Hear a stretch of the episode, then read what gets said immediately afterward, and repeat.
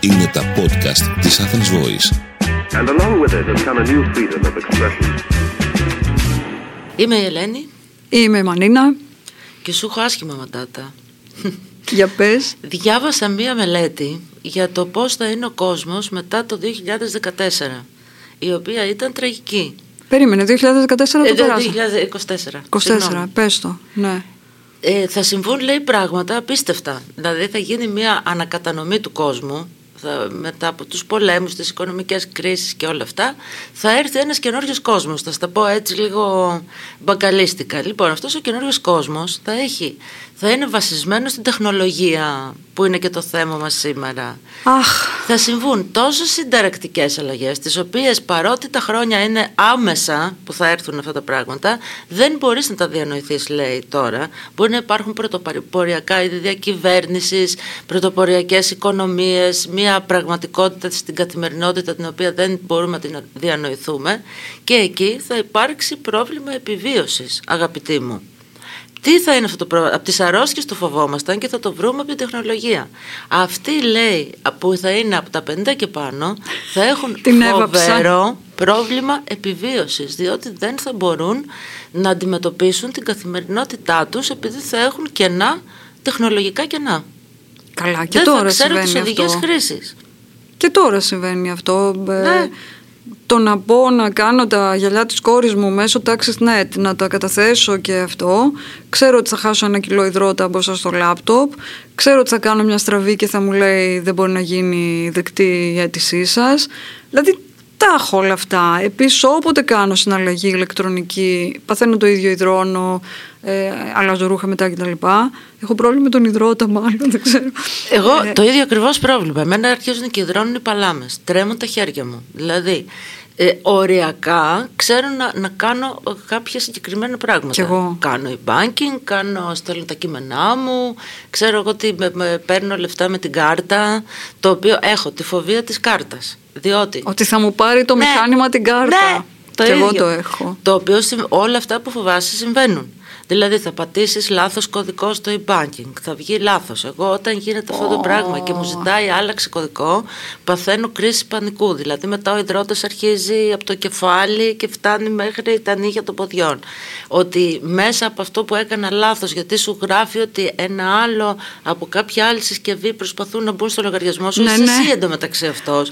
Αλλά δεν καταλαβαίνεις την όλη το πράγμα που γίνεται και σκέφτεσαι ότι τώρα θα πατήσω το κουμπί να δω πόσα λεφτά έχω και θα έχω 0, γιατί θα μου τα έχουν φάει κάποιες αόρατες δυνάμεις, θα έχουν εξαφανιστεί τα λεφτά. Επίσης μου την έχει φάει την κάρτα και πίστευα ότι δεν θα ξαναμπορέσω ποτέ να έχω πρόσβαση στο λογαριασμό και ότι με το λάθος που έγινε πάλι θα διάσει ο λογαριασμός και τα λεφτά που κάνω σε e-banking δεν πηγαίνουν ποτέ εκεί που νομίζω ότι τα έχω στείλει. Δηλαδή έχω καταρχήν δεν την πιστεύω αυτή τα actions που κάνω, δεν τα πιστεύω.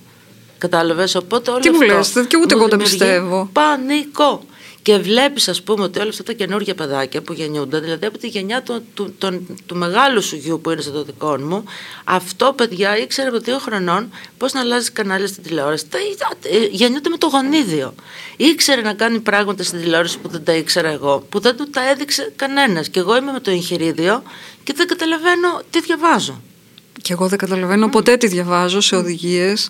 Δηλαδή είμαι τώρα στο όριο του να γίνω πολύ γραφική. Το ότι μεγάλωσα με την αρκούδα που έκανε ότι βάφεται για βουβιουκλάκι που λένε όλοι. Όταν θέλω να σου πούνε ότι είναι πάρα πολύ πουρή, σου λένε στη γειτονιά μου ερχόταν η αρκούδα που έκανε ότι βάφεται ότι είναι βουβιουκλάκι. Ναι, το γινόταν και στη δική μου τη γειτονιά, στην Καβάλα. Αλλά ναι, υπήρχε ο Παγοπόλης που έφερνε τον πάγο με τσιγκέλι, ας πούμε. Τηλέφωνο βάλαμε, οι γονείς μου βάλαν στο σπίτι όταν εγώ ήμουν 8 ή 9 χρονών. Τηλεόραση όταν ήμουν 12, μπορεί και 14, γιατί πίστευε ο μπαμπάς μας ότι πρέπει να διαβάζουμε βιβλία για να μην γίνουμε χαζοί άνθρωποι. Και ότι όσοι βλέπουν τηλεόραση γίνονται χαζοί άνθρωποι. Πες τη δική σου. Ακριβώς το ίδιο. Αυτό, όπως τα είπες, ήταν και σε εμάς, γιατί ήταν κομμουνιστές και έπρεπε να διαβάζουμε βιβλία και να μην βλέπουμε τηλεόραση. Εμένα δεν ήταν καν κομμουνιστές. Έπρεπε να διαβάζουμε βιβλία για να διαβάζουμε βιβλία. Αλλά σκέψου, εγώ θα σε πάω τώρα στα νεότερα. Ας πούμε, εγώ ξεκίνησα να γράφω στα περιοδικά το 2000. Σε πληροφορώ το 99. Πιο νωρίς. Το 98, δεν θυμάμαι. Ναι, 95. Το 97, ναι. Τρακαριστήκαμε. Κάπου εκεί. Ναι. Λοιπόν, τα πρώτα κείμενα, όταν ξεκίνησα, τα έγραφα στο χέρι. Το πιστεύεις? Εγώ σε γραφομηχανή.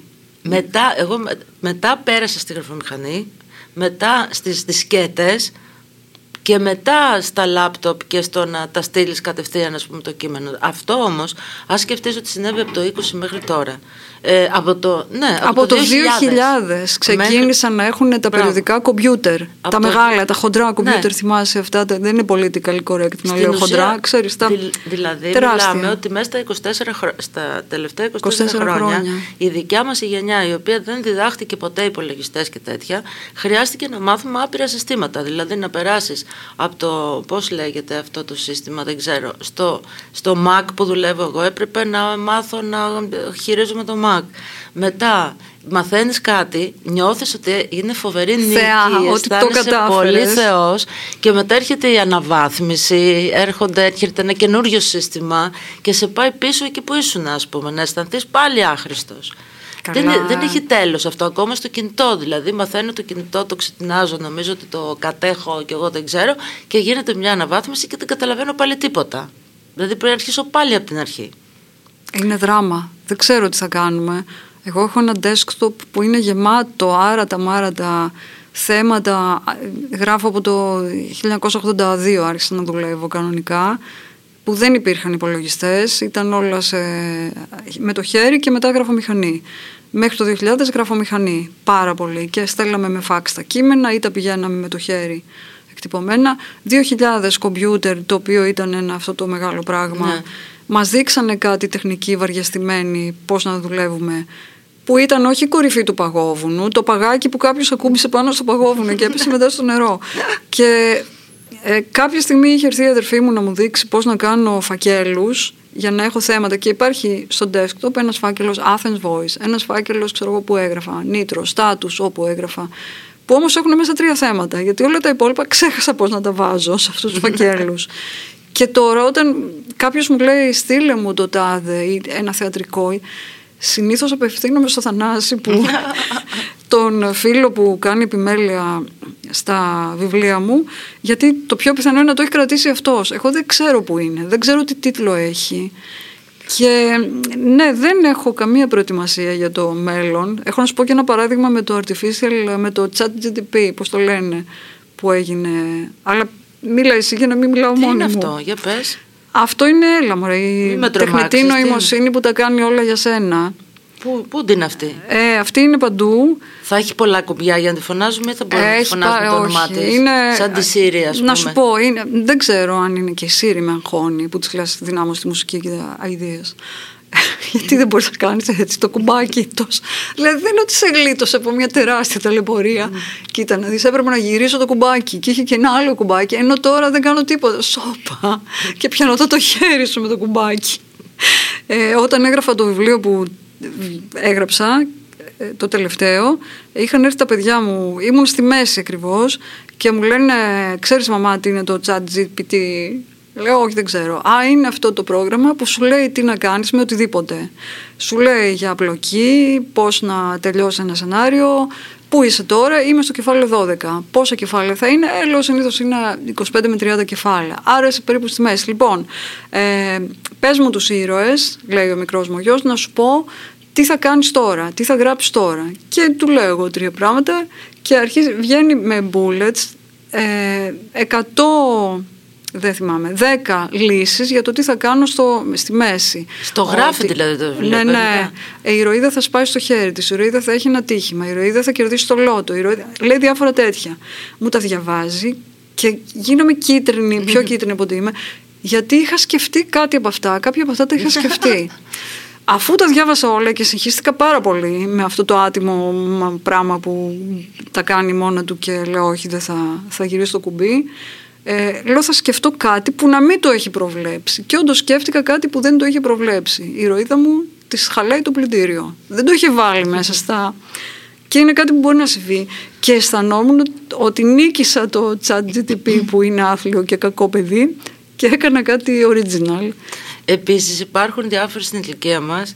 Έχω μια φίλη δηλαδή, η οποία, ξέρεις, έχει κατακτήσει, και αυτή φαντάζομαι με τον ίδιο κόπο που τα κατακτήσαμε όλες μας, γιατί αυτή δούλευε και σε περιοδικά μέσα σε επιτελική θέση, οπότε έπρεπε να, μάλλον αυτές, μια γνώση των computers πιο εμπεριστατωμένοι από εμάς που χρησιμοποιούσαμε μόνο το Word και το Gmail, ας πούμε, κατάλαβες, δεν είχαμε και πολλά πράγματα να διευθετήσουμε, η οποία όταν βλέπει, ας πούμε, νεότερα παιδιά, πιστεύει ότι τα ξέρει και ότι αυτό το κακόμοιρο δεν ξέρει, και αυτά είναι φοβερό, διότι όλα αυτά έχουν μια γνώση η οποία ούτε που φαντάζεσαι.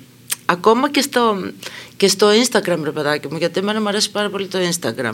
Και αρχικά με τα χρόνια που το δουλεύω, έχω μάθει τι φωτογραφίες να ανεβάζω, πώς να είναι αυτές οι φωτογραφίες κτλ. Και ξαφνικά βλέπεις και ανεβάζουν κάτι stories και λες, Χριστέ μου, έχω δώσει τόσα χρόνια από τη ζωή μου για να μπορέσω να ανεβάσω μια αξιοπρεπή φωτογραφία και να μάθω πώς λειτουργεί λίγο το μέσο, και ξαφνικά σου έρχεται κάτι stories απίστευτα κινηματογραφικά και λες, πώς το διάλογο τα κάνουν, από τι κουμπιά πατάνε. Εν τω μεταξύ βλέπω ότι όταν αρχίζω και τρώω την ήττα τη μεγάλη, δηλαδή κάνω λίγο ότι δεν καταλαβαίνω, δηλαδή το αφήνω στην άκρη. Και εγώ το αφήνω στην άκρη. Μετά όμως μου ξανάρχεται και λέω όχι, θα πάρω να το μάθω.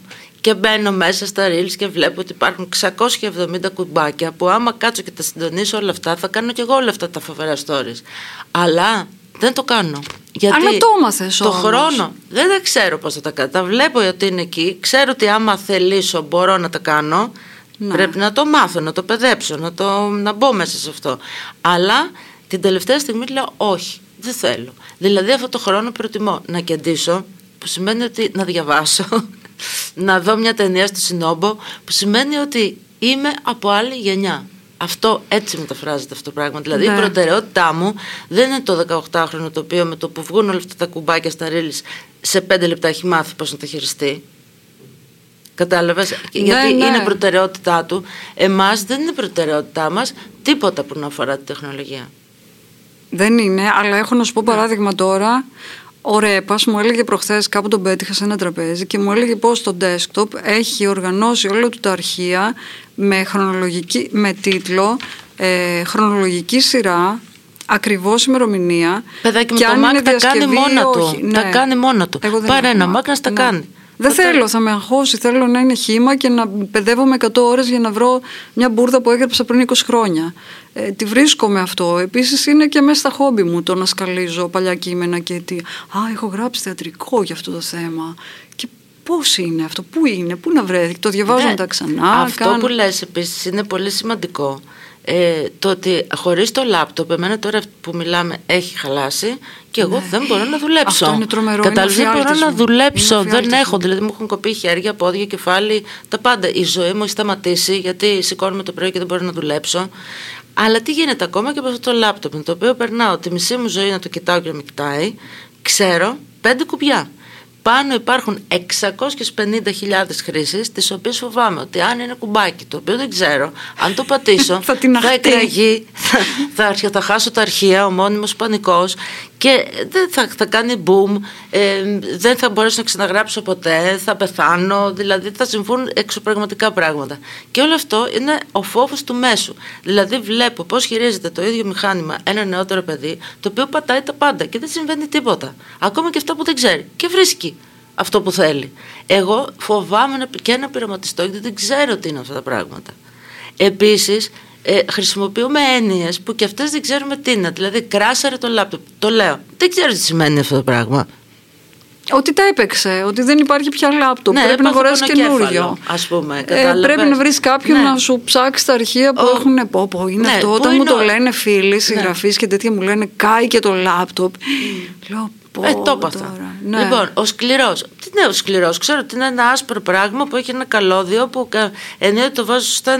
Λοιπόν, τι είναι ο σκληρός όμως, δεν ξέρω να σου πω. Καλά, ούτε εγώ. Τώρα μου λες πράγματα που δεν μας λένε. Δηλαδή, ότι παπαγαλίζουμε, ρε παιδί μου, πράγματα, ναι, και δεν κατέχουμε, γιατί δεν είναι ακριβώς της γενιάς μας αυτό το πράγμα.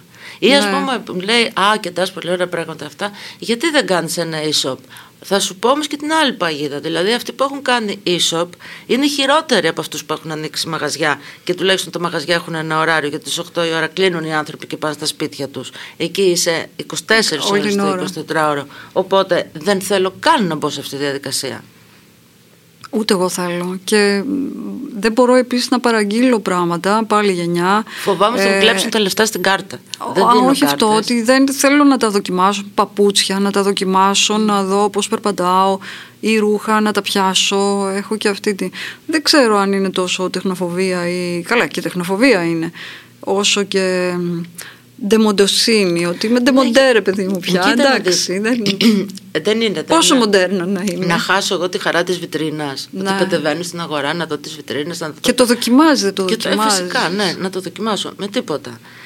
Μετά είναι ότι σε προδίδει και όλο αυτό το πράγμα. Δηλαδή, κάνεις άπειρο κόπο, αυτό που λέγαμε και πριν, να μάθεις κάτι, και μετά έρχεται κάτι καινούριο.